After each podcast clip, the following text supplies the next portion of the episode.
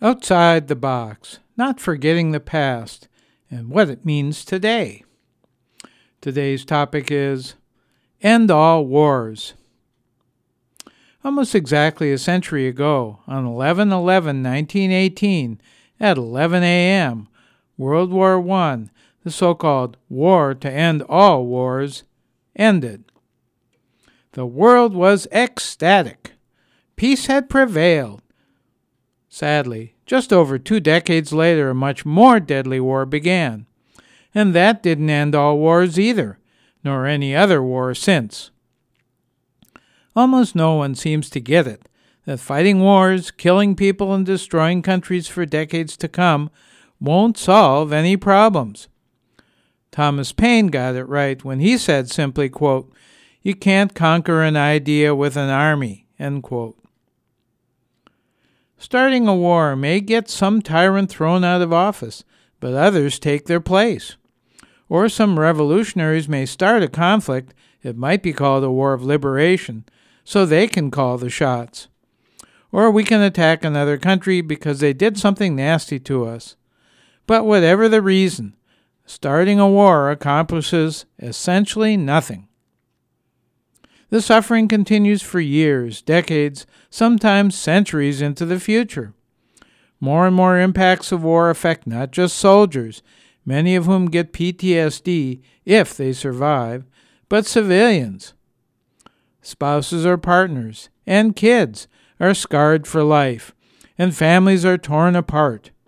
The whole mentality changes from feeling secure to being so scared that the country arms itself to the teeth.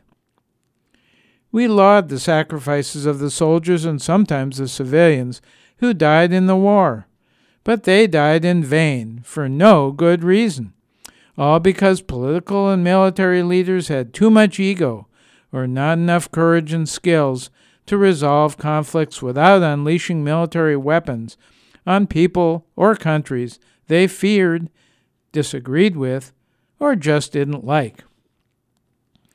Instead of saying war is just part of the political landscape, that some wars are just and others are not, we can simply say, end all wars. No more killing. Grassroots groups tried that in the 1980s, promoting a freeze on the production of nuclear weapons. A simple idea, stop building more nukes, and then reduce our stockpile of all weapons. No, the politicians said, we might fall behind and face a greater threat. We can only deter war with our own powerful weapons. But in reality, the weapons and soldiers encourage the U.S. to be a cop to the world, while costing so much that we can't ensure basic needs to all our people. It won't be easy to end all wars.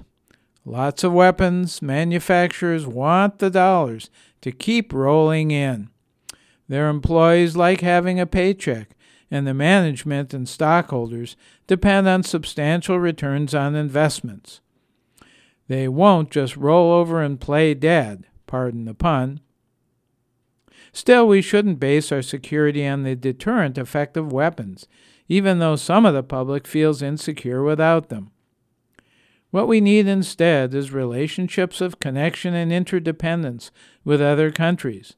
Then we can rely on nonviolent methods of resolving conflicts, because these are our friends, our partners in trade and life, so we shouldn't hurt them. We'll work out our disagreements in a firm, friendly, and respectful way. Do you think we're any closer to ending all wars than we were 100 years ago? I'm Larry Danzinger, knowing we won't end all wars until there's a well-organized peace movement.